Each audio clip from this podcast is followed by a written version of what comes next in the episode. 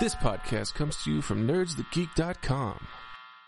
As soon as oh. as soon as you announced that, Scott, I've just been sitting here in panic, Oh, like, oh no. god. You've been sitting on that bomb homework. this whole time, Zeke. I didn't want to jump so- in and cut you off. So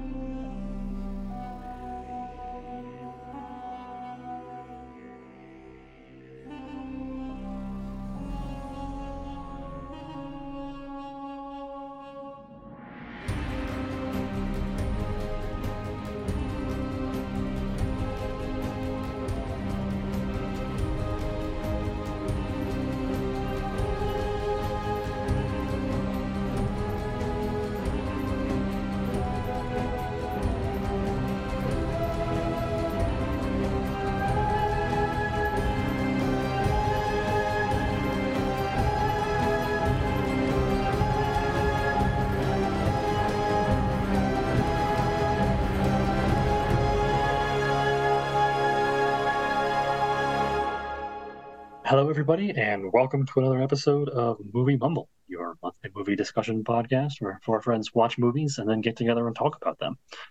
Uh, I'm your host, Scott Murray, a man with never enough whiskey, and I'm joined by my friend Joel Lewis, a man with never enough beer. Hey, Joel. That's very true. Hello.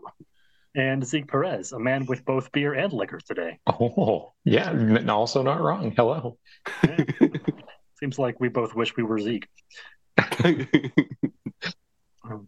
For those of you unfamiliar, Movie Mumble is a monthly discussion podcast where we all take turns picking a movie, then watching it, and then talking about it. There are no rules. The movie we pick can be anything at all foreign or domestic, new or old, animated or live action, a film we've seen a million times or never seen before. And at the end of each episode, we announce what we're watching next month so you can watch along with us. The general premise here is that we get more out of these films we love when we share them with the people we love, and that's certainly proven to be true many times on this podcast. We also spoil everything we watch, so if you're worried about that, please watch a film before listening to its episode. This month, Joel was our film selector, and Joel brought us Legend of the Drunken Master, alternatively Drunken Master 2, uh, originally released in 1994, I believe, in Hong Kong action film, but not brought to the United States until 2000. Yep. Joel, do you want to walk us through how you encountered your film, why you picked it, etc., and plot summary? Yeah. Um. So obviously, like the this is a harkening back to our very first movie mumble pick, which was Dragon Lord, which was our first Jackie Chan, and we haven't returned to him until today. It's it's episode eighty seven, I think. So we're we're quite a bit from where we started with Jackie. I think he says, as if he doesn't know. I know exactly how many episodes. Having updated the queue just just this afternoon. Um, yeah, I, Jackie was a big influence on me growing up. I think I can't remember what I would have seen first. Probably First Strike, which I'm now thinking I need to also bring. Jackie Chan's First Strike, which is the fourth in the Police Story series. Um, there's also like a little tease at the end of this movie that kind of implies that Wong Kei Hu is, or uh, what's his name? Wong Fei Hong is the name of the character. Is the character that goes on to be the uh, the Jackie in the Police Story movies. I didn't really realize that until this watch. Um, yeah, like I, I saw him in First Strike. My dad said, like, you have to see this. It's the most incredible like fight choreography of all time. And from there, it was just like everything I ever saw Jackie do was in, incredible and insane. Like saw the Rush Hours, saw Shanghai. I think Shanghai Noon was maybe the first one I saw in theaters. And with Owen Wilson, with it being a western, it was just such an interesting meld of the stuff. And it he's he's wildly entertaining and and so athletic and so funny and so innovative. My introduction to kung fu was Jackie Chan. I didn't see the Bruce Lee films. I didn't see like the later Jet Li films until later. Like Jackie was my kind of in, so I had to learn about kind of like the the the uh, kung fu literature or like the the structure of those stories because Jackie spent his whole career kind of untangling it and kind of hybridizing it and kind of not westernizing it, but kind of making it more palatable or just there's more of it. Like it's it's just he, he kind of took this genre and extended it out in all these these different directions, and it, it was I don't know, like it, most of my movies taste, my dad was like, this guy's really cool. And I watched it. I was like, this guy is really cool. And just learning about Jackie's his mind. Like I, I remember watching his uh, documentary about his stunt team, and he has these this room full of notebooks, and it's pages from that magazines and photos of locations and angles, and just all of these ideas of like where to make kung fu happen. And it's just such a brilliant mind and he does all his own stunts and he shows you the outtakes in the credits. Like it, it just he's just a different kind of action star you know? And it just i was introduced to him really early. I i think i saw drunken or uh, legend of the drunken master this one the sequel um really it was kind of later i think i saw rush hour and shanghai noon and and uh like the t- tuxedo which i really love that movie's really fun um, Super Spy has like a, an automatronic or animatronic super tuxedo that Jackie is in. It gets to be the Super Spy. Um, so when I saw this, is like this is what he like. There's Rumble in the Bronx, which was a big one, like his big crossover. But this was the like drunken boxing was the style that he kind of made famous. And so when I saw it, is just like this is a really maybe the start of me watching his older, like more traditional style films, like period films. Um, and it was incredible. Like I, I loved what he did in it, and it was like no other kung fu movie I had seen because the way he performed the choreography was with this performance. Uh, and it, it's I watched this one, and then there's uh, an earlier film that was released ex- exclusively in China for a long time, like almost 15 years earlier. I think is 78. I think is when it came out. Really young Jackie in that one. It's the same character with the same dad, who kind of has that like he, he, gets his ass kicked. He has to go to a master to learn, and then he comes back and he fights the guy. Spoiler. Uh, yes, that one's really good too. For the original yeah. Drunken Master. Yeah, seventy eight. And that one I ended up I had it's funny, I bought it on iTunes thinking it was the sequel and ended up watching it by accident and really, really liking it. So that's kind of the long convoluted history of me with Jackie Chan and trying not to say everything I want to about him because I love him so much. Um, yeah, th- this is when I when it when it comes to mind the ones that I think about like what to show people. Dragon Lord doesn't really enter the conversation. I just really like that one because it's it was it's a weird one. I don't know that anybody would go looking for that one or find that one if they were looking for Jackie Chan films. With this one, it's like Drunken Master is essential reading. Rumble in the Bronx, I think. Rush Hour is really good, and then Police Story, let's Super Cop. Rush Hour, or uh, it's uh, Police Story Three is called Super Cop. That one is, also incredible, and then I think the other one I is is First Strike, which is the fourth in the Police Story series. Um, so th- this one is is yeah, it, it bringing it. I needed a Jackie Chan. I, I needed. There's a joy to these movies you know like even like it gets it's pretty dark actually like the storyline there's there's some really heavy kind of humiliation and stuff that goes on in it but just like there's something about it there's a, a nobleness to the fight and there's a funness to the alcoholism and it's just it's a really they really jam pack a whole lot into this film it's it's very there's a lot of kung fu and it's a lot of guys doing a lot of different stuff it's just it's a really great showcase for what Jackie does and what Jackie films are like, and and a unique style that he kind of brought out of obscurity.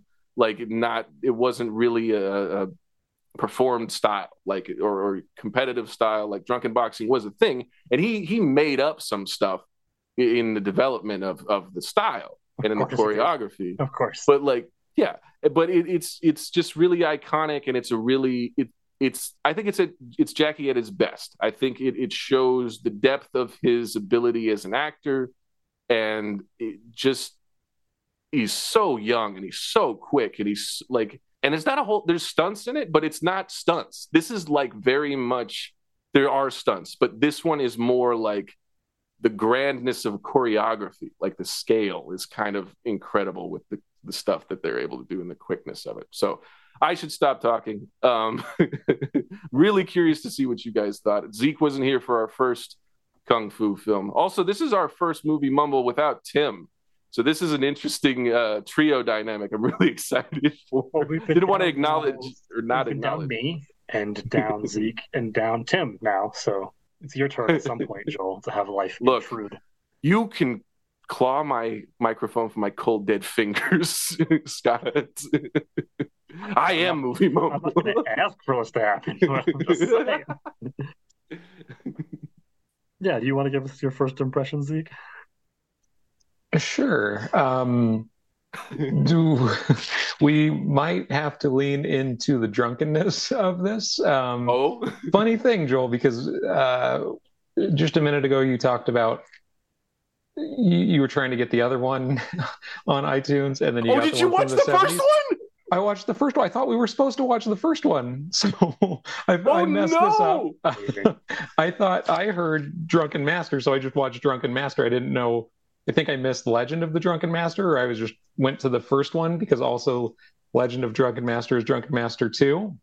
So I was like, well, obviously we're starting with just oh, Drunken Oh, Master. damn. So anyway, you're Oh, down two people Oh, technically Oh gosh. because Tim isn't here and I didn't watch the right movie. So maybe we can draw some broader themes about. As soon as as soon as you announced that, Scott, I've just been sitting here in panic, like, oh no. god, You've been sitting on that the bomb homework. this whole Yeah. time, Zeke. I didn't want to jump so- in and cut you off. Here I am, like, yeah, brought to the U.S. It's the sequel, Uh, you know. As soon as you said 94, I was like, well, that's not me. I'm out. So I like the one that I watched. Um, Well, oh god, I- how do I say Should this? we? What do we? Scott, have you seen the first one? That's probably a long shot, right? For you to have. oh damn. Um, no, I want to hear Curveball. Let's. Should we? I, mm, I don't know what to do. Zeke, have you I seen Drunken can- Master two? No, because I thought this. I thought Okay. I, okay. I had I had assumptions that that was a sequel, and I thought we were supposed to be doing the first one. Uh, so I just rewatched this one, which was great, and I think there's a lot we can talk about, but uh, I'm fine with it. I might not make the most sense, and my favorite scenes will be very different, but uh, I'll do my best. What do you think, Scott? Like, I'm I'm interested in in. I This can leave too if you want. No, I don't. Oh, no. No, you can't. You're stuck. This is Dude, like this I is- said, lean into the drunkenness and like who This knows is- what we're doing. This is the Lion King one and a half episode of Movie Mumble. Somewhere between. I look. I'm. I'm. I think we could continue. What do you think, Okay. Scott? Oh yeah. Are you ready? You're, you're ready. Okay. The Yeah, point okay. has- is always Oh, that the discussion is the point. So, you know. So Yeah. I guess I'll do my duty and I will summarize the plot of both films. Um, yeah, let's go. The the first Oh, uh, so spoilers. Drunken How Master one. Which is not, or maybe is it the prequel? I don't know. it it's prequel-ish. It's it's a Cool. requel. Drunken Master two is a requel. That's a Nice. hashtag requel. That'll give us some. Hi Noah, um, our one listener. Um, okay, so the first. It's funny because I I watched Drunken Master one on the last plane ride back to Eugene. So like it, it's it's kind of fresh in my mind. So uh, it's it's kind of standard kung fu fare. Like it's uh, Jackie is kind of this prankster. Eh, Juan, right? Like what's uh, Fei Han? Fei Han is the name of the character. He and I think in the dub version is Jackie actually in the in the Uh, Freddy. one. Freddy, Freddy. Mhm. Freddy, Dragon, Tiger, Jackie. Those seem to be in, in the Mm. dubbed versions. Those are kind of the gamut that they run. Um, he's kind of a prankster, not really obedient to his father. His father's really strict, and he's not supposed to do. Um, no, he hasn't learned drunken boxing in that one, right? He's just not supposed to fight, and he ends up hitting on his cousin, and gets in a whole bunch of trouble with his like. It, the the woman who becomes his stepmother in the second film, Scott, like Oh. I think that's the same uh the auntie in the first one, Zeke. I'm just Okay. look, I got this. I've bridged this gap. Here we go. so he gets in trouble with his father. It's just like uh, a couple different things, and then he gets punished by being sent to Sohai, which Sohai is the drunken master. He is this, I think he's his uncle or something. He's Yeah, related to mhm. him. And it's to learn this style that has messed up all these other guys, like broken their backs and stuff. And it's drunken boxing. And what he does is he, he there's the uh, contract killer who, oh, Thunderleg. Thunderleg. Oh, yeah. Thunderleg, yeah. great. Thunderleg's a It's badass. Um, and it's really interesting, actually, in the second one, Scott. Not that you would know this, but the main villain, Henry, I believe it is his name, the foreman, he has a very similar uh, kicking crane style to Thunderleg in the first one. It's really, it was cool to see those references. God damn, we need to do, see, we'll do another one where Tim will have to have watched both. This And we'll all talk. Bond movies, Joe. We talked about- Oh. What are we referencing? This is the Thunderball for your eyes only situation. and Thunderball is the the superior film. I don't know if I've said that. Movie No, Mumble is getting a little little motor mouthy and without Tim here. That's insane. so Thunderleg has been contracted to kill uh Freddy's father because he won't get off the land because they want to sell it right to the developers. So um Thunderleg kicks Jackie's ass, like beats him to shit. And then he he starts to learn like I really need to get trained and I need to be able to defend myself. And then uh, uh, Sohai teaches him this style, and then he defeats the the villain in the end. I can't remember all of the nuances of that. Pause on the first one, Zeke. Is there any corrections you want to put in there? No, no, no corrections. Yeah, that nailed it. Okay, cool. All right. Drunken Bastard 2. this one, it's oh, this is such an interesting way for you to hear about this story. Zeke. So Yeah. uh, um, Fehan is Oh. uh, abroad with his father and his Before you do servant. Yeah, My little, my dumb little joke, right? It's um, yeah. store brand Alan Rickman is trying to steal a large rock. So the government's best battering ram, a serial enabler, and a man who turns alcohol into the pain of others try to get it back. Sorry. Okay. That so that is worked that almost as two much gibberish to the listeners who might have watched the film to Zeke who definitely didn't watch the film. Same amount of confusion. So he's abroad with his father and his there's the kind of the house servant to getting materials. His father is a doctor, and to avoid paying the the tax on the ginseng that they had, he kind of sneaks it into the ambassador's luggage, thinking he can grab it on the train later. And then it ends up getting mixed up with this um, imperial seal, the jade imperial seal, uh, um, and it kind of that starts some hijinks. So Jack or uh, um, I keep looking over here because I have my notes. Fehan, that starts this whole thing where they don't have the ginseng root, so they end up getting a bonsai root, which poisons the guy who's supposed to get the ginseng root.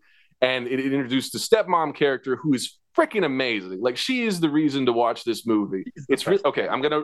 I watched this with Kat, and Kat said she's the star of the movie, Jackie Chan, Schmacky Chan, and I was verklempt because, of course, that's the way you would say that phrase, right? But I'd never heard it before because nobody has ever said Jackie Chan, Schmacky Chan, and I. I refuse to accept that's anybody's reaction. She was saying it in reference to the stepmom character being superior. However, she just doesn't like kung fu movies. It's fine. Hi, Zeke. Go ahead. Oh no, I was just here to laugh at Schmacky Chan. Yeah. that that's like hashtag Schmacky Chan. No, please don't hashtag that. That- let's not get no traction on that. I'm actually gonna bleep it. It's just gonna say mumble. They're not gonna know. um, so stepmom is kind of ha- helping him out, which is cool. Like it, it- she's his ally, but things kind of go more and more out of control. So and and uh, Fehan is is already a drunken master. Like he knows how to do drunken boxing, and he has this kind of relationship with this uh, this other character. What's his name? Oh crap! I definitely screenshotted this. so I Guy at the shop, the Yes. fishmonger. Yes.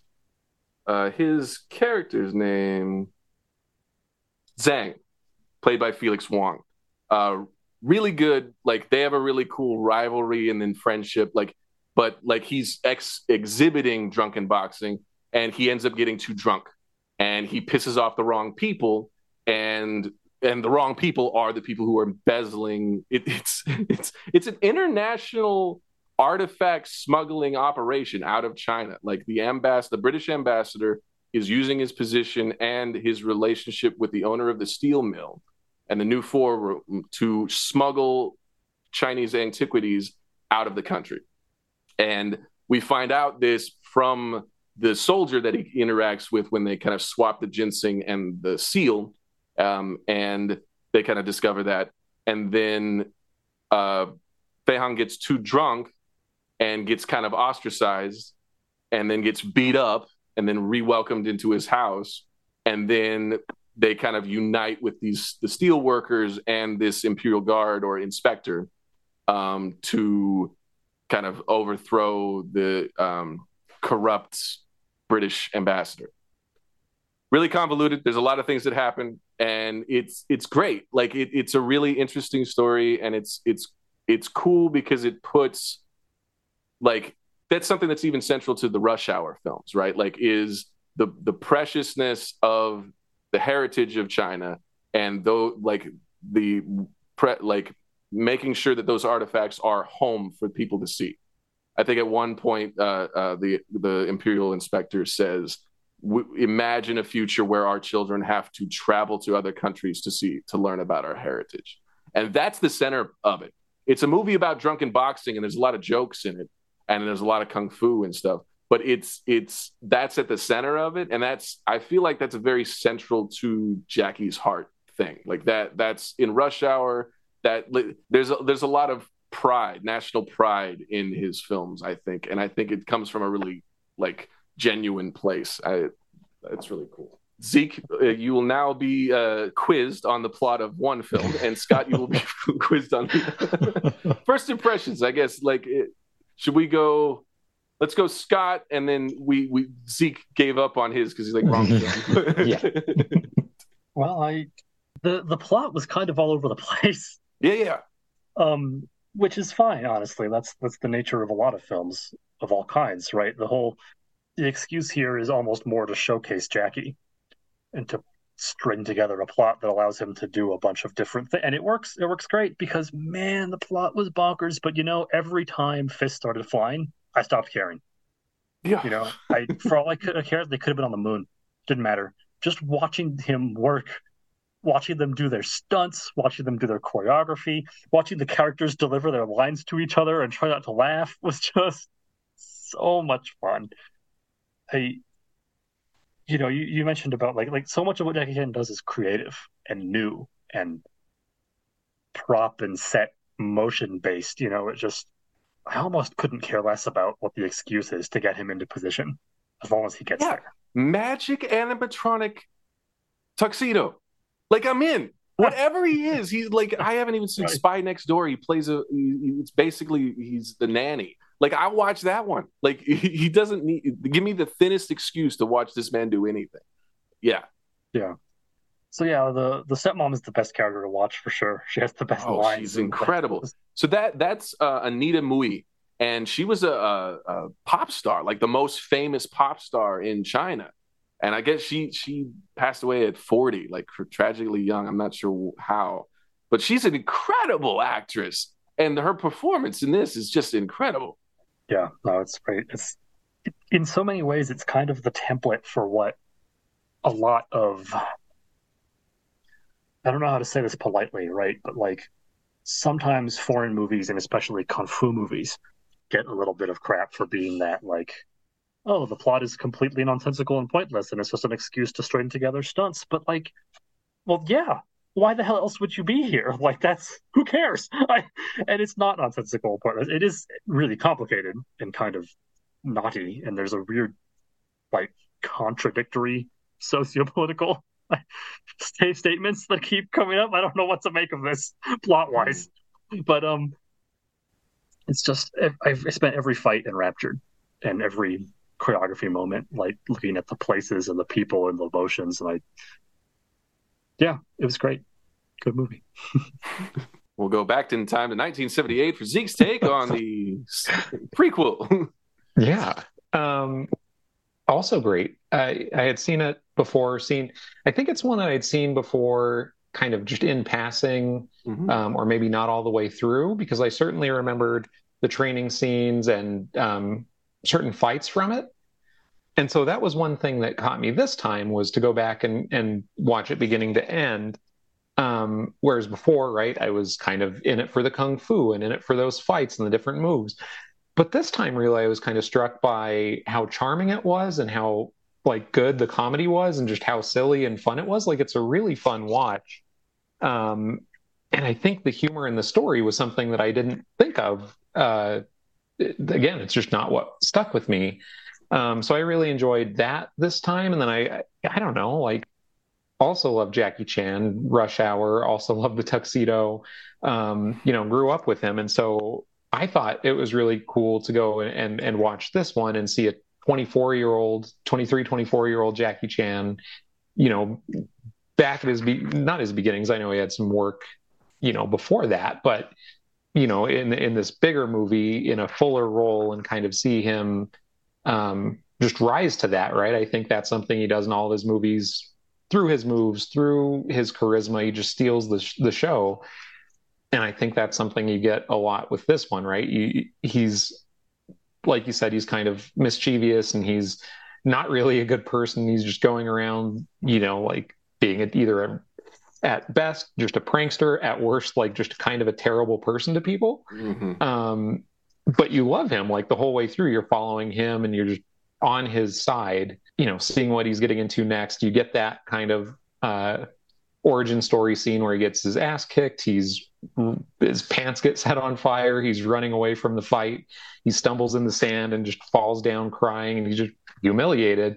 He's like, "I need to go train," and you know, there you're even more on his side. And he gets up to more hijinks after that, but you're still on his side the whole way through. So, um, yeah, just a good Jackie Chan vehicle, just a fun, kind of casual, easy but exciting watch. So uh, it was the wrong one, but also the right one for my heart. I really liked it. Also, what a fucking villain! Like Thunderleg is the Yeah. ad- the hair and the mustache, Yeah. and that dude, like he he kills dudes with his thunder leg. Like it is not a joke.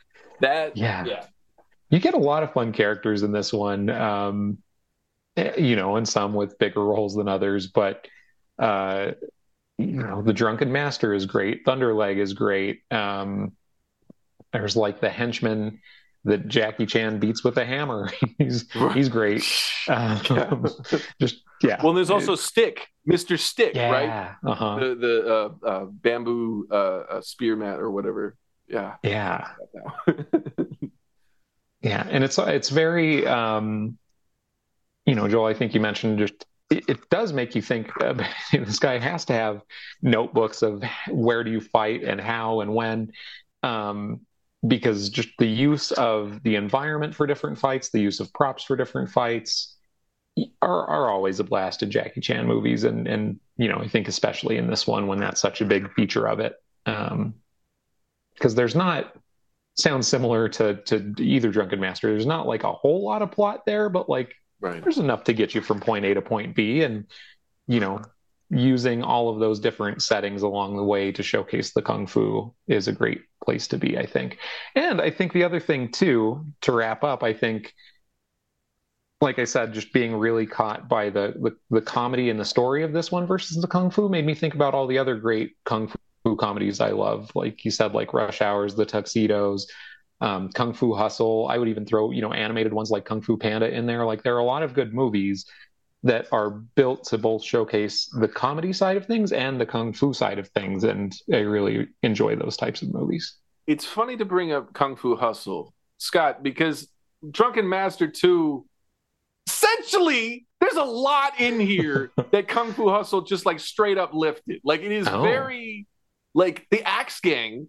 This is where I learned about the Axe Gang. There's an Axe Gang Oh, scene. okay. Zeke, I might I I might pull about up on YouTube and watch like we should show some of the fight sequences to both Uh-huh. of you to talk about it yeah. real Yeah. quick because the axe gang scene should be seen like it is an incredible it's huge the scale of it scott and it's it's to the comic scale of kung fu hustle and it's really wild that i was like i know but i when i saw kung fu hustle i knew the axe gang was a thing but I knew it from this, and it was really weird to have that reference. And it's like, Hmm. oh, those guys are from the Axe Gang. This is gonna be. This is you don't f- with those guys. Like, what do you think about that? If I pulled it up and we watched Yeah. some of that sequence, Go for it. Scott. Yeah.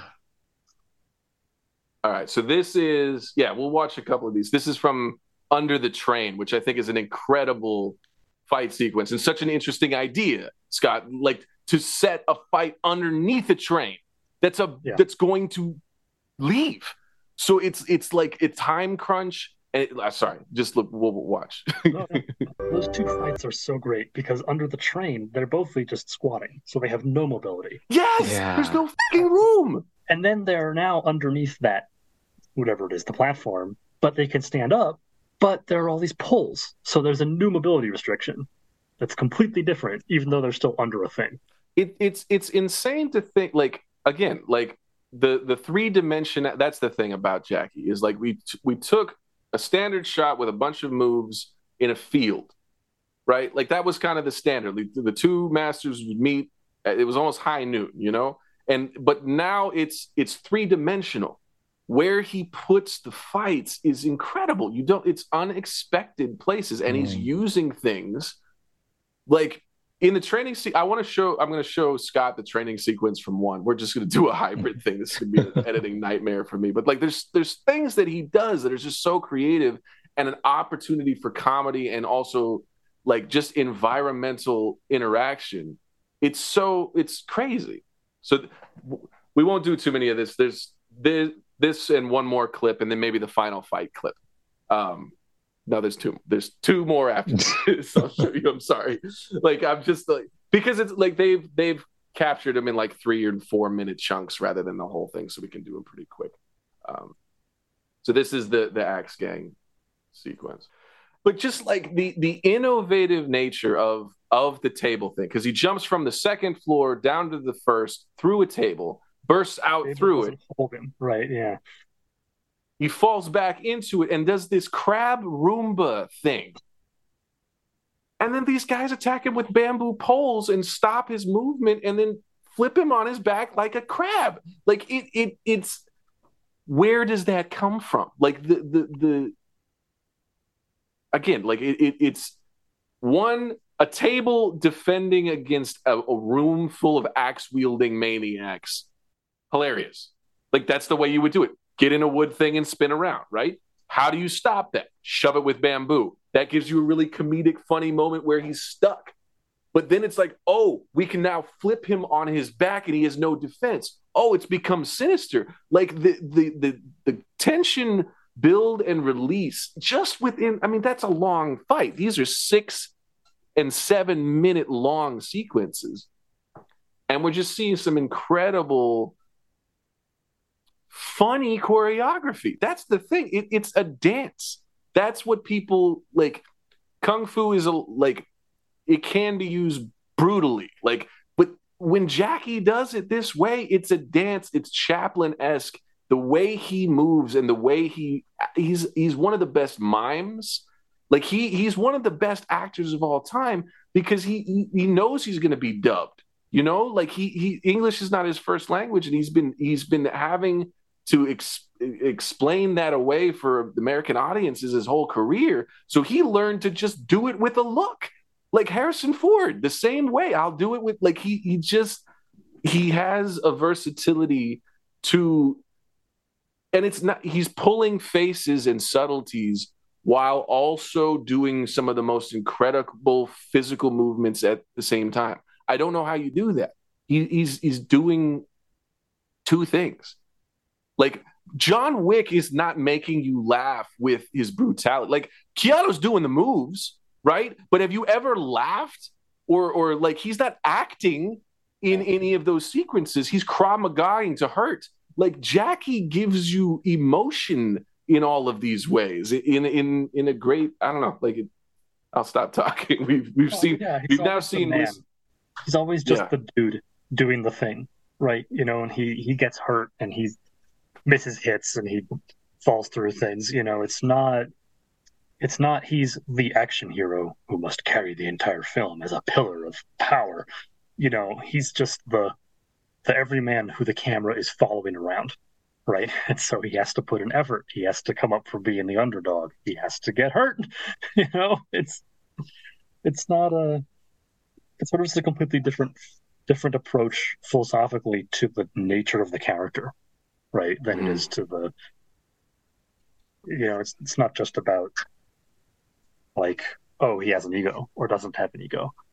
It's about this is a different type of person in a similar type of story. Yeah. I think one thing I noticed between those clips from two and, and one um, is just the evolution of it, because I do think two does look like it's a little bit more 3D and makes mm-hmm. the most use of space. I do think that the first one does um, I mean, it's very innovative too, and and very fun in how he fights people. But it did seem a little more contained, or yeah.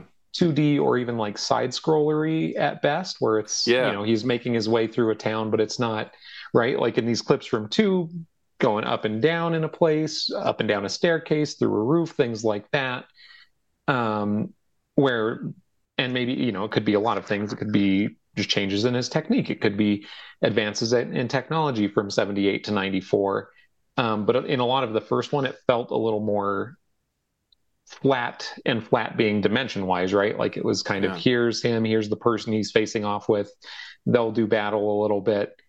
Whereas this one had multiple people, multiple levels, up and down, left and right, front and back. Um, so it's cool There's to see how cutting. he grows. Yeah, yeah. Too like the first one's Absolutely. very kind of one long take, one long mm-hmm. shot. You see Thunderleg kind of move. It's yeah, it's very much the the standard kind of in the space. Yeah. yeah. There's something else that's sort of Jackie Chan esque. I mean, but here in particular, right, is that it's not always about who's just the better one on one fighter, but that I don't know how to phrase it, right? Like I, he gets beat, but he just kind of he keeps going because he can't afford to stop. Doesn't want to stop. Yeah, you see him take damage. That's the other thing. Like you, you see him diminish. He gets hurt. He hits his nose. He like eh, like he he'll he'll stop to react to a thing and then mu- muscle way through or okay that for the pain forces him to okay what can i grab what's around me he's grabbing bonsai plants he's waiting for for the the officer to be ready to so he's grabbing something else. Like the innovation comes from i'm getting my ass kicked man. I need something else you know? And i also i like also jackie was the first one to go okay i'm gonna do two at once three at once. Because in the other old kung fu movies you'd have uh, the guys circling but you'd take one at a time. Like that was very much the way it was shot. There's a, a gang of guys but you're you're going one on one in a row. Jackie's the first to take and block two blows at once while moving into the next thing. But he's also always part of an ensemble. Like Sohai in the first one is an old man doing kung fu next to him or defending him, and they they court they they're there's a tag team element to it, which I think is also unique. It's it's the the addition of multiple opponents but also the choreography of tag team kung fu also within that. So it's multiple attackers, multiple defenders, and their styles don't necessarily align. So how do those complement each other? And like, and that's the other thing. Like, you have to fight somebody to. That's the thing. In this one, the inspector and him had that fight underneath the train. They fought each other, so they kind of know each other's style a bit. So they're able to work together in a, in a logical like that. Really just I don't know the the the grammar of the kung fu is still the same. Like these guys met, they're now allies. They have styles that can complement each other. That's how they're going to beat this huge gang. There's nothing to the scale of that fight in the first one, right, Z? Yeah, I think everything's pretty one on one, right? Yeah, more one on one. I think they're, yeah, even when he fights the henchman, then the henchman goes and gets, you know, Mr. Stick, and then he comes back, and then it's one on one there. In the final battle, you know, Drunken Master says, Hey, this is all on him. He's going to take it. It is very much a one on one fight movie for the major fights. Yeah. Yeah. Sorry, Scott, I cut you off. Oh, no, please. I, it, I just, it's not like when they do fight together, it doesn't have that sudden, immediate like in I guess I guess I'll say Marvel films or others where you see characters who've like worked and trained together for you know years. There's Mhm. this beautiful duality of the two of them moving as one entity, right? Mhm. And we don't have that with him and the Master when they have the fight against the Axe Gang because why would we? It's only their second meeting. Yet we do have, like you said, a connection that's more not really fluid, but just more aware of each other because of that fight under the train. It's noticeable, but it's not overdone. The thing about the fight under the train is the number of blows. That's the cold open, right? The fight under the train is, and it, again, I cannot understate the brilliance of you're underneath this big, massive hunk of metal that's about to be moving. And that is like constantly attention on the fight. They are going to be leaving. So you got to resolve this quick, right? And then they leave the tracks and then you kind of forget oh the train the train the train and then the smoke comes in and that's how it ends. Like how many kung fu fights end because the mist comes in? Like it, it just the the and the the amount the amount of blows that they land. They fight hand to hand underneath. Then there's a spear. Then there's a sword. Then there's like just just the versatility and just the amount of kung fu showcased within that first sequence Yeah. is is dizzying. And then There's a certain- over. Too bad. Sorry. Yeah, Yeah. yeah. It, it's just it's end. There's no resolution. And then when he shows up later, Fei Hong's ready to go again, and he's like, "Oh, it's you." Oh, like like once they recognize who he is. Anyway, I was going to show both of us the training of the from the first one, and then I think, see, I want to show you like there's a, there's a dude who's got a flaming chain, and he's not even the bot, the final bot. Like I have. Oh no. so, this is, in some ways, this is the best way to have done this because I get to like, watch you watch it. and gu- guess what? Guess what's the the the form that he needs the most? It's also it's really cool in the second one, Zeke, because they, they don't go into like the forms. Is it Mistress? I can't remember her name. Is it? I didn't couldn't hear it. Is Ho? Yeah. Uh-huh. the Mistress Ho form is one of his most powerful, and if that's what he finally figures out at the end, and that's how he, he kind of threads the needle as he has that form. But it's really cool in the sequel to see all of those forms referenced. Uh, listeners, we just watched Mm. the training sequence for the first one, where we learn about the the drunken god with the big pot and plays the flute, and with the the uh, I don't know, like it's strong right leg. Like the, you get to see kind of the forms in the style you would. It's, it's kind of like how you would buy the karate book and see the forms written out, and he de- demonstrates it in like the old kung fu style, and it's crazy. It's great, and you see them come back later It's you know Chekhov's uh, Chekhov's martial arts form, right? Yeah. for sure. Is there uh I know you said there isn't uh, you know, style by style sequence in the second one. Is there a montage or are there any montages similar to the first one where he's like doing the sit-ups with the cups of water or or um no, so there's no there's no fall. no training at all? Oh, okay. this one doesn't have the fall in training. Hmm. Okay. Which is crazy. Character based, right? It's Hmm. you know you shouldn't have been fighting. I disown you. You know, get out. But it's not. He's just good at martial arts the whole time. Yeah. Okay. Interesting.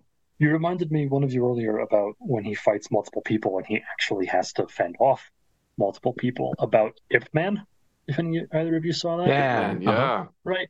Because when he fights against ten, at first they they just go at him one by one, but it's almost because they don't know what to do with each other, right? Like Yeah. all the fighting up to this point has been one on one. So suddenly there are ten of them, and they're like, "Well, I don't really want to get in the other guy's way. Like, do I just go over here or do I stand here?"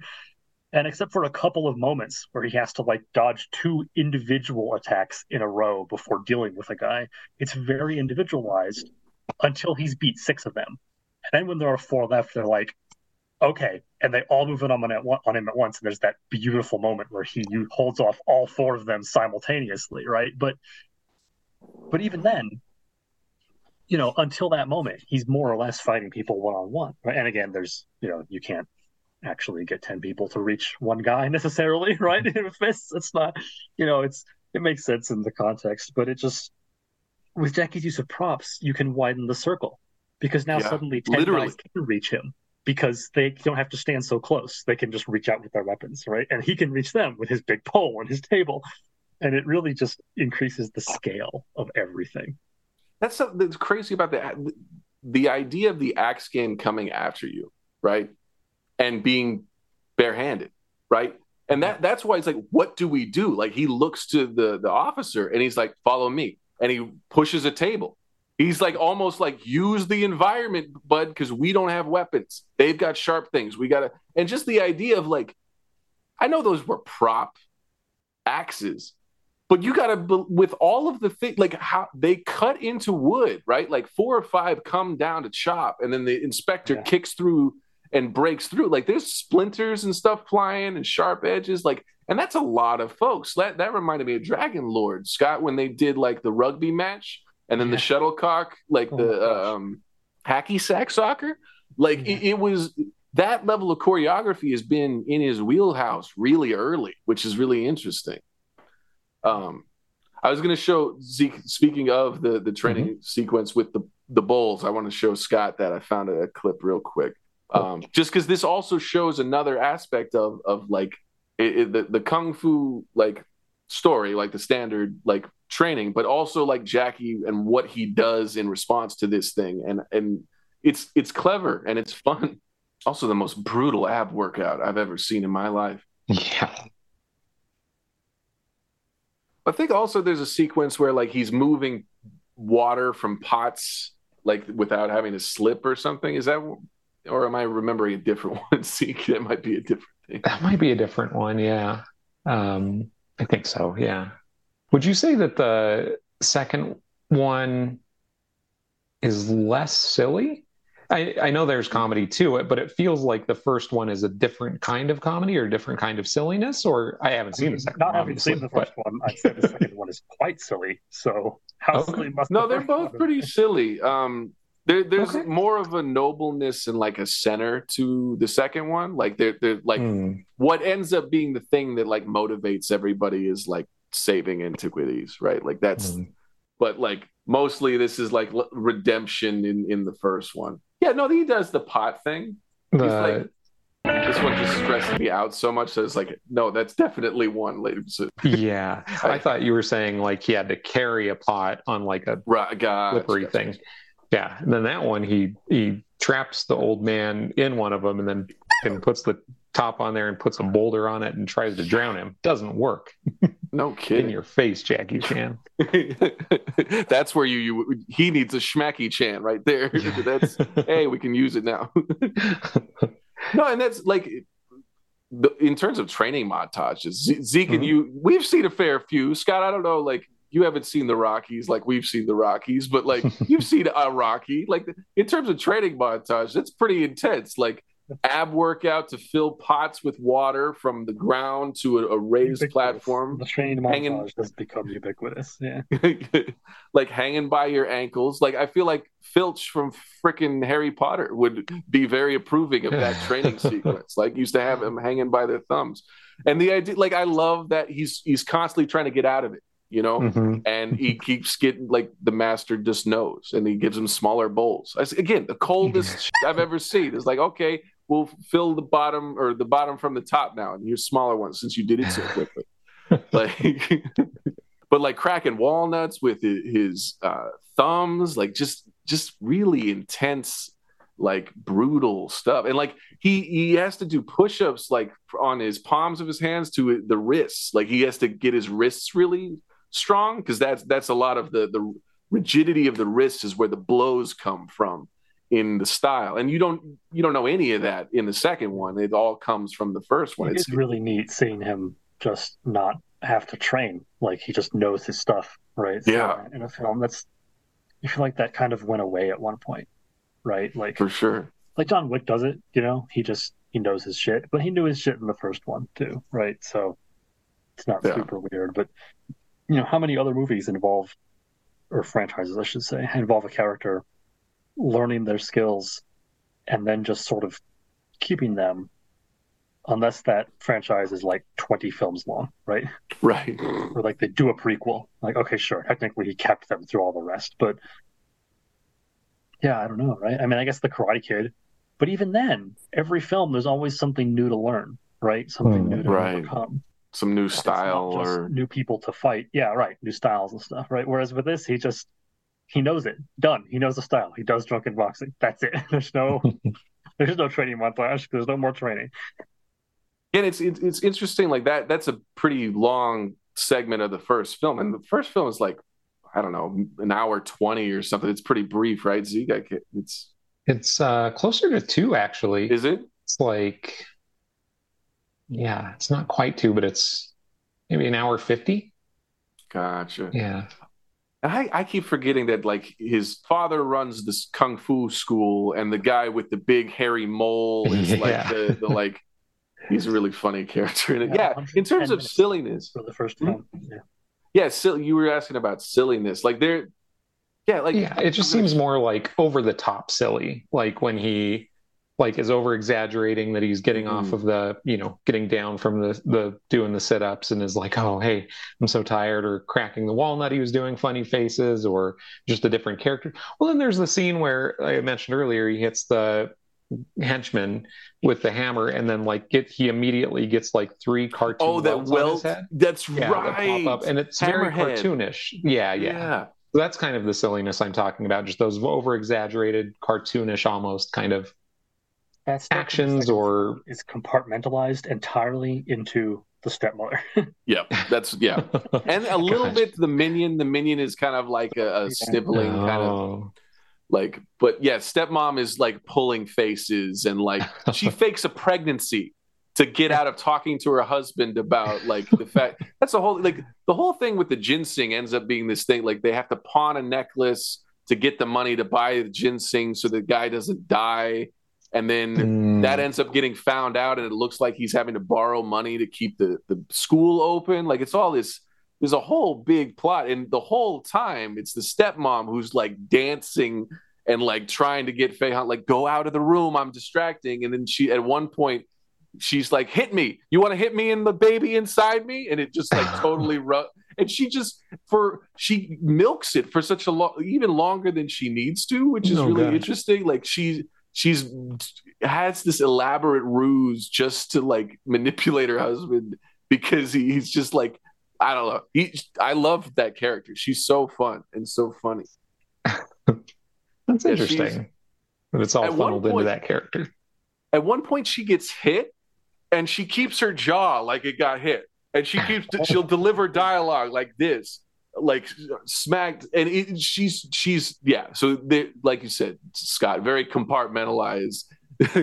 no less silly. I think pound for pound is silly, but just silliness is placed elsewhere. That's good to know. Okay, Zeke, I have to show you. Okay, the chain henchman and the final boss fight, and we just need to talk about boss fights in movies because these these are two of the best.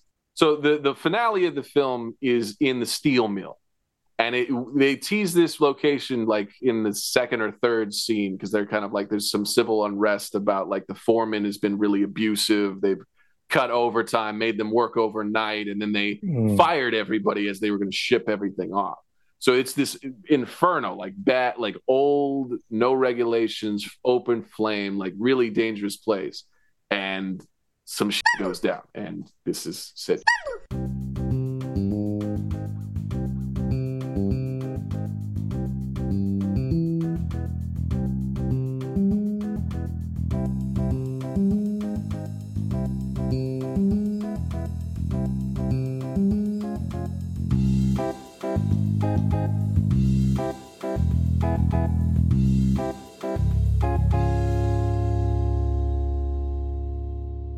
You see what you missed, dude? Like he, he breathes fire.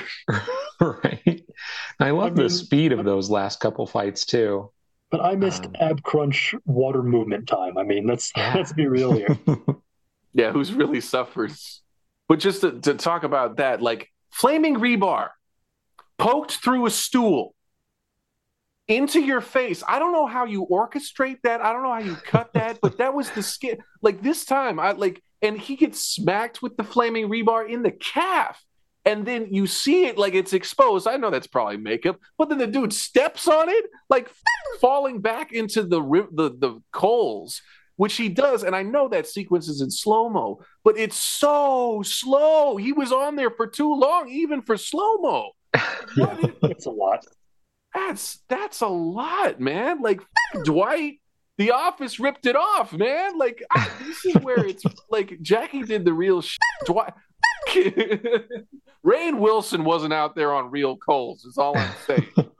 Rainn Wilson doesn't do his own stunts. you come and find me. I will knife fight you. You know, and So that's like we talked about before. Jackie does the same thing, right? He doesn't. He just keeps going because he has to. He outlasts. And it, it was interesting watching. We we just watched the finale again, um, uh, and for Zeke for the first time. Like I just realized at the end of that sequence, it's the bad guy who's l- reaching for things to fight him with. Like he's scrambling, trying to like have a bench and have a thing, and it just isn't working. And like that, oh, that that fight is is so killer. And he drinks gasoline, and that's they, they tease they tease what that liquid is from like like the first steel meal scene. We know what that is. And then we see Jackie learn what it is, and then he drinks it. Then he breathes fire, and then he ingests it, and it gets him drunk. Like it, it, it. I, I love that, and I love that they kind of play like the bio, biology of it. They're like, oh, he's gonna die unless he he vomits some of this up. like I like that little bit of like, please don't do this at home. Was there like a little bit like but that sequence is just incredible. It goes from a, a dude wielding a flaming chain, and that's not even the final boss. That is that is the guy before the final boss, and the final boss is in a suit. Like I, I anyway. Zeke, having seen that, how are we feeling? I think it ramps it up a lot. Yeah. And I, you know, I do think, like I said, two does get more three dimensional than one was and more advanced and how it's shot and all that stuff. And it also seems like the settings uh, are more vast, right? Yeah, yeah. Because I think in the first one, you're in this little kind of countryside village. Um, you know, you're kind of really confined to a smaller cast of characters you know even the even the final fight and the big villain is Thunderleg and he's great, but you kind of see him in and out of the movie. Um, you know, you're just in these same few settings, and I feel like the settings in this second one, based on those couple of fights, really open things up a lot, which is cool to see. and it's cool to see like once the training mon or montage right recent like you can see Mhm. the flute you can see the barrel you Yeah. can see like and there's there's some interesting like new stuff that's introduced in the second one like drunken monkey is where he's kicking with his feet and kind of doing that orangutan thing and then the Mhm. corkscrew the wine bottle opening uh headbutt is just incredible i don't know and the way he in that last sequence, the way they hit each other and slide back is almost wuxia esque. Like everything Mm. about it's been kind of grounded. Like there's some heightened things, but it's all practical. They're all real thing. Like in in that way, but just the way that their their blows are exaggerated at the end. There, ha- like the way they glide, and it, I don't know. Like it, it's a really cool way to end it. It seems heightened. It seemed like Yeah. like a different energy to that fight because of those elements.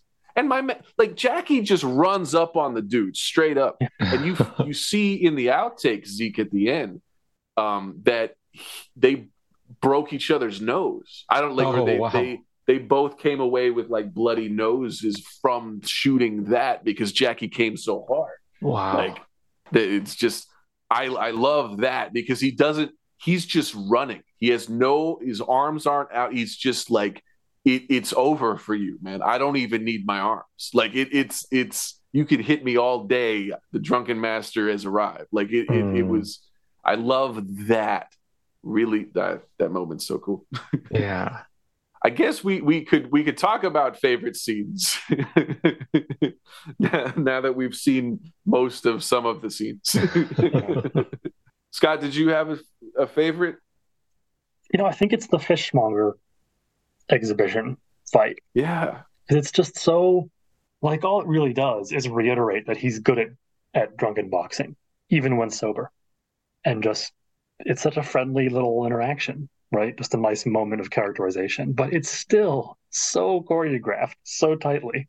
yeah. It's about it. It's just nice and simple. It's just a moment where life happens. Like it doesn't, you know, push the plot forward rapidly or anything. It just kind of dumps extra info about the character on hand, right? And then you're good.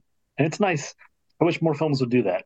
It helps everything feel a little more fleshed out, impactful. I don't know. Well, it's nice too. Like that guy becomes like an ally, like too. Like it, so often that would be the rival that becomes the villain or like the, the secondary guy. Like it was cool to see that exhibition truly be friendly, right? Like in in, terms of like on on on uh, Fei Hong's side, but like how it ends. I love how it ends because he grabs the fish and he's going to pay. Like I love that because he he it's it's not been about ego. It's just been a, he's truly approached it from that angle, which is like that character could the character if that character had that situation in the first one, which he does, he, he's a fucking dick about it. Like he beats the dude up and just like is not nice. So it is it yeah, a true exhibition. And I love that character and I love that character's arc as a friend because and that's the other thing is like in these in Jackie Chan movies, it's always an ensemble. It's always his stunt team and the actors around him. Those guys are in in girls like the stepmom character like are as adept.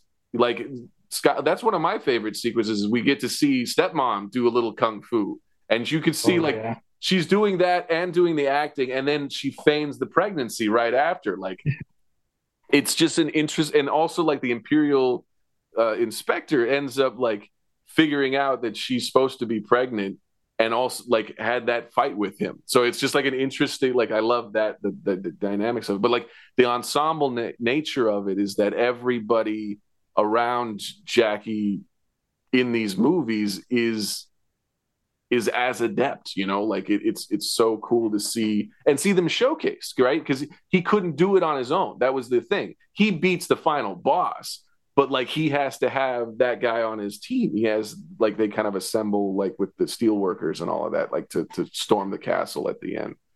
But I like I like that aspect of it too. That like he made an ally rather than an enemy early on. Yeah. Zeke, what about you? Did you have a favorite part of the first one? Yeah, I've got two that stood out. Um, first one, surprising no one, I have found a way to tie in your 2023 NBA champion Denver Nuggets. because during the finals, there was a story going around about uh, some training that Jamal Murray's dad used to make Jamal do. Mm-hmm. And apparently, when he was younger, Jamal would make, or Jamal's dad would make Jamal squat and then put hot teacups on his thighs and just make him oh, him no way. balance horse and, stance. Yeah, and so you just make him sit there and squat and like get his legs strong and like withstand the pain and balance with the t- hot teacups on his legs. There's also a story there from Canada, and uh, he would make Jamal stay out in the cold, just shooting free throws until he hit however many consecutive before he could come back inside out of the cold. Um, but yeah, the the the teacup one was sticking with me through the finals. I was telling everybody, was like, oh, like that's crazy, and what a crazy training thing that he had to go through. Uh, and then so I had a moment watching this where it was the Leonardo DiCaprio and Once Upon a Time in Hollywood where he points at the screen because there's a scene where Freddie uh, is being punished and going through some brutal training before he goes back to the Drunken Master, and yeah, he's up on a, a, a rack basically, and he's squatting and there's hot teacups on his thighs and he's got his arms out with weights around his wrists but then also um, you know, hot teacups on his arms, one on his head, and the the dojo master son or whoever is, you know, keeping the tea going, and somebody comes up and, or I think the the master does, right? The master comes in and puts. Uh, is it the master? It's no, someone like buddy, is yeah, his, like, yeah, servant yeah. or whatever, yeah, comes and comes puts a and, block underneath it. yeah, so he can just sit there. But anyway, long way to say realized Jamal Murray's dad straight up took the teacup thing from Drunken Master, the 70s version, and made Jamal do that. So I thought that was crazy, and that was an instant favorite. um, I'm sorry that he had to go through that, but it turned him into the Drunken Master that he is, and the Nuggets won a championship because of that. So, um, other favorite scene was. Uh, there's a scene where they uh, where Freddie and Drunken Master go into town and they're gambling, they're playing the shell game, and they're outsmarting um, the, the the people running the shell game and winning money when they shouldn't be because the drunk master is that quick and can see where the shell is. And things go crazy and it turns into a fight. And then uh, freddy puts a pair of pants over a guy's like arms and head so his arms are straight up through the pants legs and the pants are over his head and that's just universally funny so that, that made me laugh and he's like flailing around and it just looks like two pairs of yeah it just looks like two pairs of pants you know, like running through the streets and he's struggling and it's great and it made me laugh. That's awesome. I forgot about that moment. It's great. it's great. Yeah. I think it's hard to choose a favorite. Like it, it's, Ah, I have a favorite moment from from two. Like when when they're storming the steel mill and they're like attacking the guards. There's one of the merchants who ba- he just is swinging a a nunchucks that is his like his cart. It's like the cat. It's like the final form of the cabbage guy from Avatar: Last Airbender. He's got like this nunchuck. I don't. I, I'm. I got to find it to show it. Like he's literally swinging his like his market carts on this pole like like a nunchuck like a, a, a, bamboo thing or something and it, it it's crazy like I, i've never seen I didn't even notice that in any other time I've seen it. This time, I was all I could think of was like, okay, if the cabbage guy really wanted some revenge, this was the cart that he would use. Um, I, I love when he, he uh, the stepmom says, "What does it mean when there's a, a skull on the bottle of the alcohol?" And then Jackie goes, "It's good stuff," and that that's where he goes crazy on the guys. I, I um, it's hard to beat Flaming Whip guy, Flaming Chain Whip guy with the hat. Like it's very that is hard to beat. Jones. Yeah. Like it, and and like I love it when he spits out the stuff. Like he he burps and spits and it lights on fire and he's like, "Oh sh, that's inside me." And then he he hiccups and then he's drunk. And then that moment where he rushes him with his chest. From the first one, I like. I'm trying to think of a favorite scene from the first. Like just Thunder Leg's whole vibe like I love that character. He's so 70s and so like specific. Like he, he's very like he's he's kind of a ver well, I don't know, a version of the the milky eyed bad guy from Dragon Lord Scott. He, he has a, a similar kind of vibe. He's not as mysterious, he's not as shot deliberately as that guy is, but like I do like Thunderleg's just like whole attitude and like he's a he's a, a, a, good villain in that. He's a good heavy. What thanks for rounding out the yeah. thanks for rounding out one and two and helping us through both of those. Sorry. This, is, this episode is I, am I'm, I'm Spider-Man holding the subway back with just like holding it together. Like, one on each side. I'm I'm curious to see which one Tim watched. Like, we'll I really hope he watched the one that one. I watched. That well, would be my saving that, grace then that would have been cool. Like, because then we could have gone back yeah. and forth. That'd have been fun. this has been fun, but yeah. stressful. And then I don't know.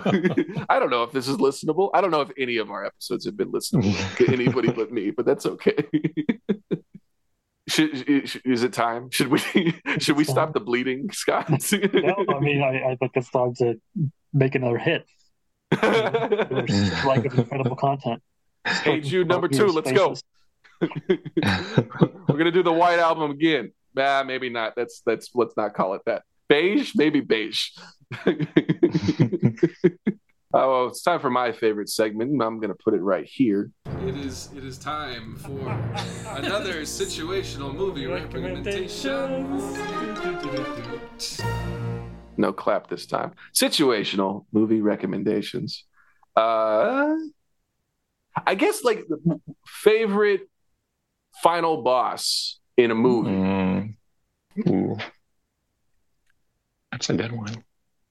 I need to think. Yeah, for sure. I'm I'm I'm kind of thinking I I really like the um Ong Bak movies. The first one is really good. I haven't seen those. Yeah, we I I'll need to bring them at some point. But the the the final boss just the whole final sequence of that film is like three or four boss fights, and it's incredible. Like Tony Jaa is an mm. incredible physical like performer, like an incredible martial artist, and just does does stuff and is is creative in the same way Jackie is. But it's a di- like he's Thai and he's doing Muay Thai, and it's a, just a it, it's a different thing, and it, it I really like that one. Like I the Nega Scott from Scott Pilgrim is a fun one from that movie. Um, I mean, The Raid for Kung Fu yeah, fight movies. Yeah. It's just agonizingly brutal, and it just keeps going. yeah. Oh, Dredd does the same thing. Like Dredd's also a good. Have both of you seen John Wick 4 already? no. No, I'm, What I'm f- are you without? Parabellum. God I got life to live, man. I watched the right kung fu movie for one. you could have been watching John Wick, Wick 4 and the wrong Kung Fu movie. Um, Look at your life. Look at your choices.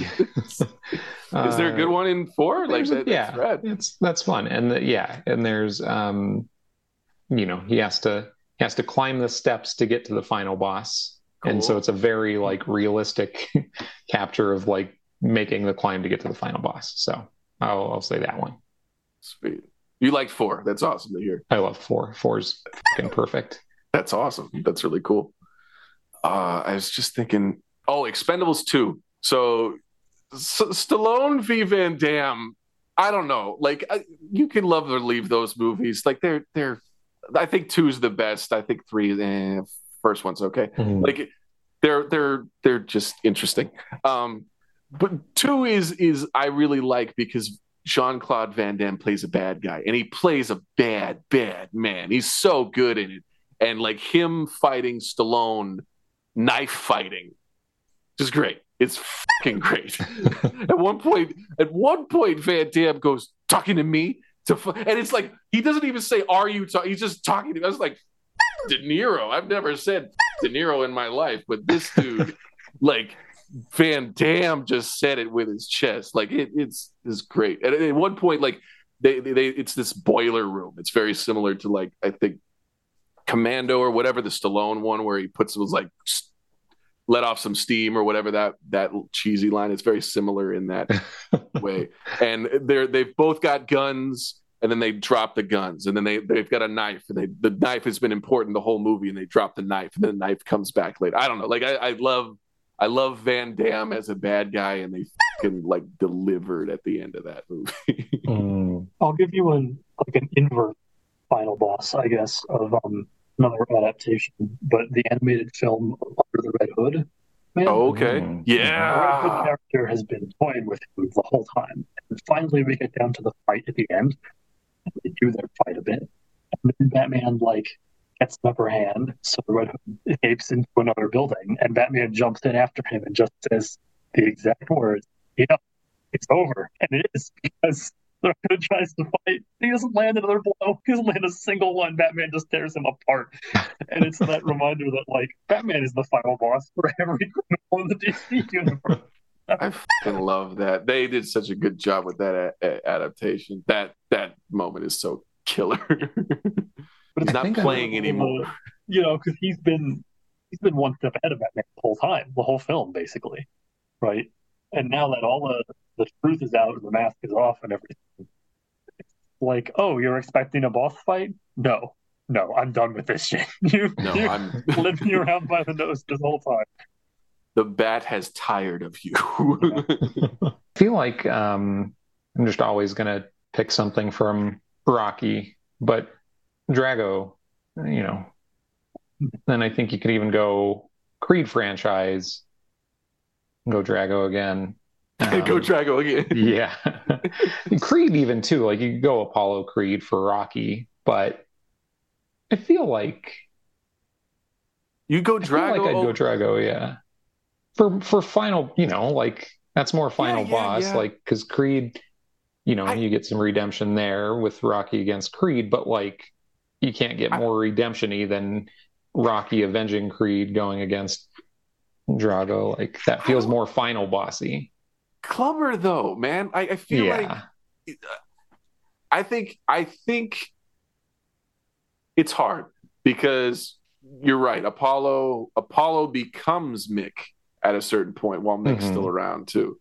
But Mhm. like the three's just a better movie. I think that that's the thing. Like I, I feel like Yeah. it's because four is just a, a bunch of montages. It's a bunch of I like I love four. I love where it lands, but like it's it's a robot and it's it, like Paulie has a robot. That's a main plot point for some reason. He's f***ed them out of their house.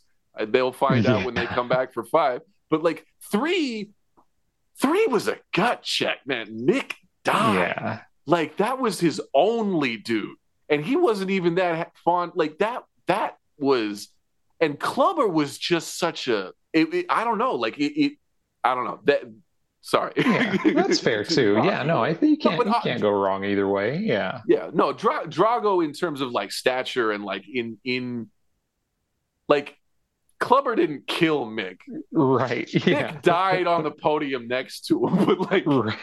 I Drago, sorry, spoilers everyone. Maybe I won't say, but like, like Ivan, Ivan was the one who did it. Yeah. Caught him red gloved. I feel like um, one more one more final boss for emotions, and you know, fight could have played out differently, and and but talking about a build across a very important franchise and a lot of movies, Thanos, like that's that's Yeah. that's that's a final boss. I was yeah, thinking about the Incredibles. Mm-hmm. It would have to be the robot, right? yeah, Because you see Not- that thing iterate through the entire film, right? And become better and better and better. Yeah, The family That's- shows up and yeah, works great. Or Megamind. yeah. yeah. yeah. It's been a Olo. It's been a Presentation. minute. Wow, yeah. Presentation. Mm. Well, I, okay, I, Dark. Not to bring Dark Knight up every time, but like Joker on the roof with Rottweilers. I yeah. look- Mhm. after he fought through the SWAT and the the thugs dressed as doctors and the doctors dressed as clowns. Like in terms of like final boss status, and then the Joker's just up there with a crowbar, a knife, and two dogs. Like Yeah, That is intimidating. great. should make you uh, should protect you against cats.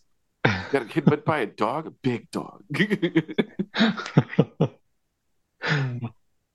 Trying to think of a way that Scott could bend it into something.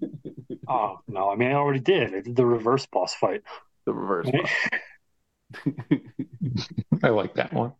Do you want to go philosophical? We can talk about Secret Life of Walter Mitty and how, like, the last he has to face is that he shouldn't have been facing any of these challenges, or uh, is himself, his own, it's know, his that own ordinary right? the plight of man is the ultimate final boss we should the waking waking life is the final boss that movie me.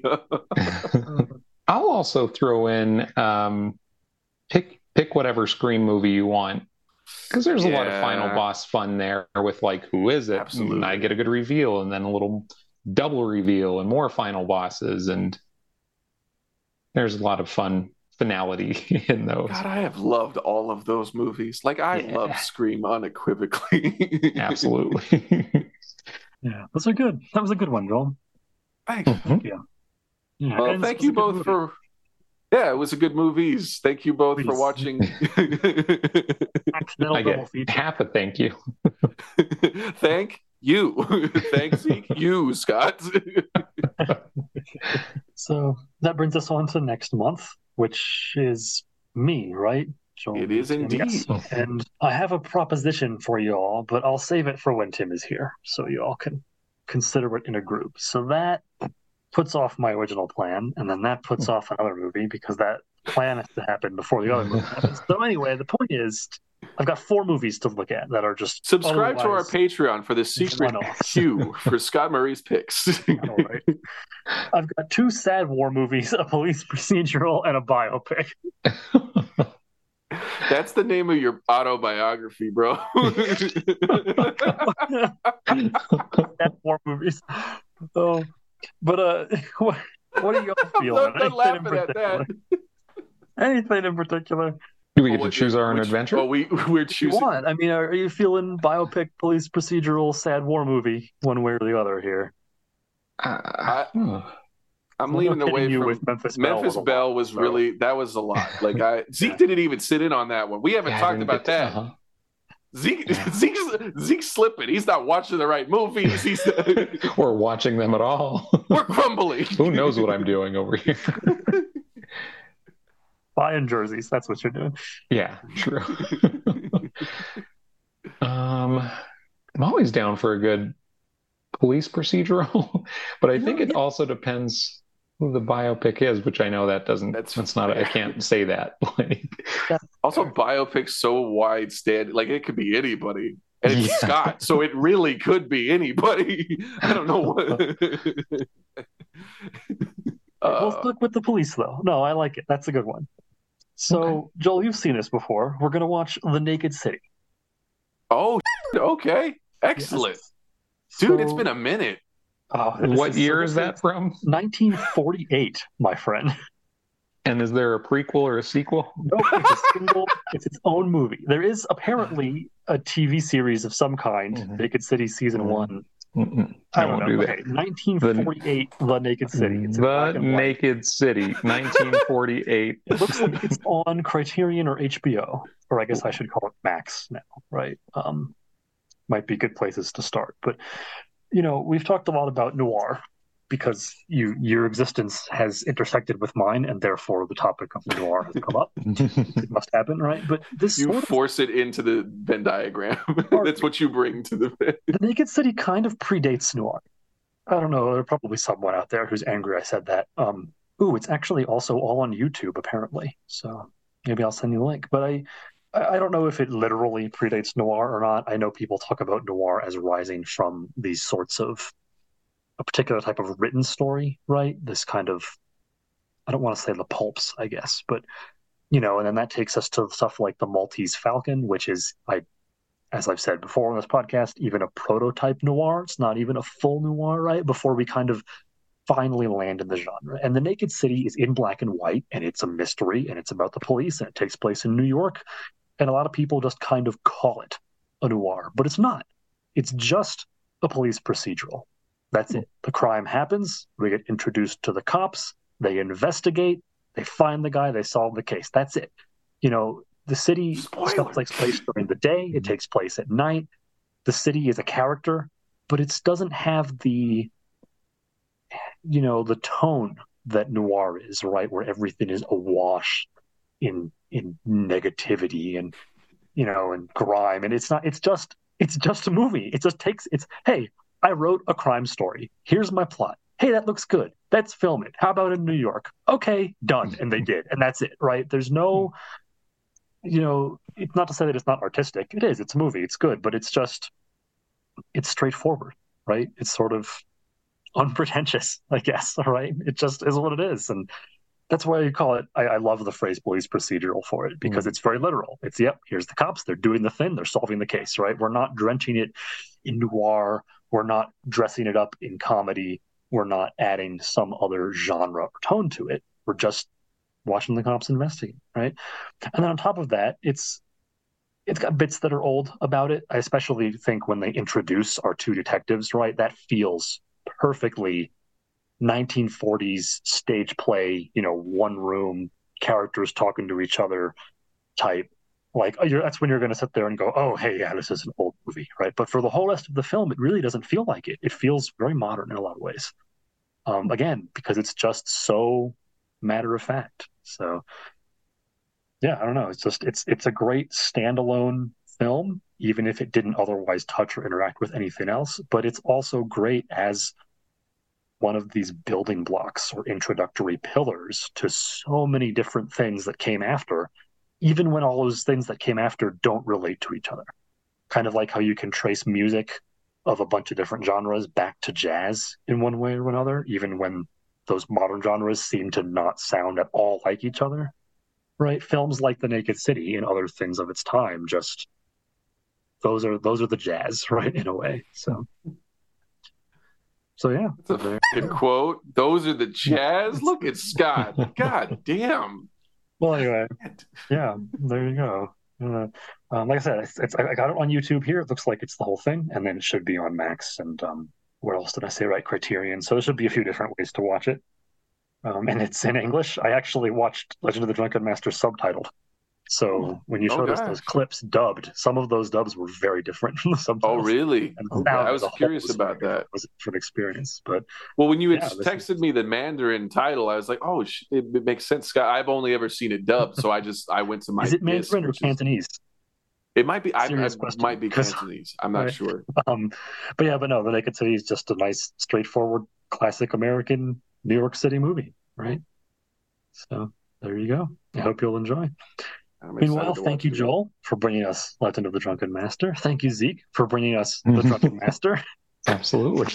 Uh, thank you both for joining me as always, and thank you, listeners. Until next time, have a good night. Bye. I'm drunk. Movie Mumble comes to you from nerdsthatgeek.com. Visit nerdsthatgeek.com for all things Movie Mumble. Movie Mumble is hosted by Scott Murray, Joel Lewis, Tim Gerard, and Zeke Perez. The Movie Mumble theme song and all its variations were composed by Tim Gerard. The situational recommendation theme was composed by Joel Lewis, Scott Murray, and Tim Gerard, reluctantly. This episode of the Movie Mumble podcast was edited by Joel Lewis.